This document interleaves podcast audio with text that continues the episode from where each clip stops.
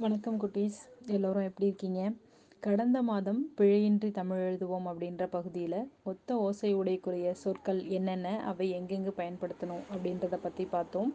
இந்த மாதம் ஒரு சிறிய இலக்கண பகுதியை தான் பார்க்க போகிறோம் பகுதிக்குள்ளே போகலாம். வாங்க. புத்தகத்தில் மூழ்கி இருக்கக்கூடிய சாரதி அவங்க மாமா புத்தகத்தை இன்ட்ரெஸ்டிங்காக படிச்சுக்கிட்டு இருக்கிறாரு. தூரத்துலேருந்து ஓடி வந்த சாரதி அவங்க மாமாவை இறுகி அணைச்சி கொண்டு மாமா நம்ம கடை வீதிக்கு போயிட்டு வரலாமா? என் கூட வரீங்களா? அப்படின்னு கேட்குறான் அதுக்கு அவங்க மாமா சொல்கிறாங்க இந்த புத்தகம் ரொம்ப சுவாரஸ்யமாக இருக்குது சாரதி. நான் இந்த புத்தகத்தை படித்து முடிச்சிடுறேன். அதுக்கப்புறம் நம்ம கடை வீதிக்கு போயிட்டு வரலாம். அப்படின்னு அவங்க மாமா சொல்லிட்டாங்க. அதுக்கு சாரதி என்ன பண்ணான் புத்தகத்தையும் பார்த்தா அவங்க மாமாவையும் பார்த்தான் வீட்டின் விட்டத்தையும் பார்த்து யோசிச்சுக்கிட்டே இருந்தான் ஏதோ யோசிச்சுட்டே இருந்தானா.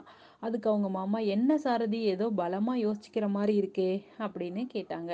இல்லை மாமா இந்த புத்தகத்தில் ஹைக்கு தமிழ் கவிதை அப்படின்னு இருக்குது ஆனால் ஹை என்பது தமிழில் தானே. அவங்க ஏன் ஐக்கு தமிழ் கவிதைன்னு போடாமல் ஹைக்கு அப்படின்னு போட்டிருக்காங்க.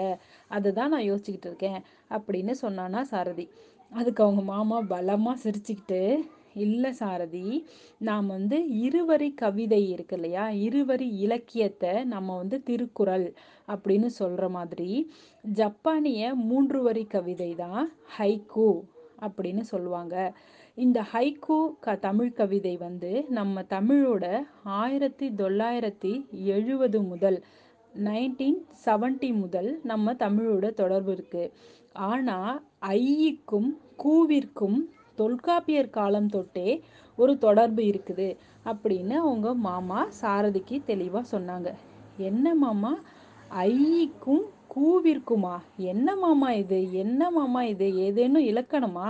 அப்படின்னு கேட்டான் சாரதி. மிக சரியாக சொன்னாய் சாரதி. ரெண்டுக்கும் ஒரு இலக்கண தொடர்பு இருக்கிறது. ஐ வந்தால் வலிமை மிகும் அப்படின்றத நம்ம முன்னாடியே பார்த்துருக்கோம்.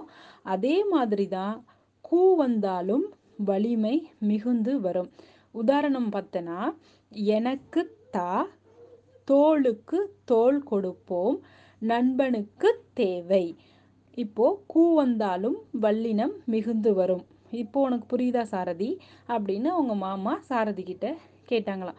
ஆமாம் மாமா எனக்கு இப்போ தெளிவாக புரிஞ்சிச்சு. ஐ வந்தால் எப்படி வலிமை மிகுமோ அது மாதிரி கூ வந்தாலும் வலிமை மிகும்.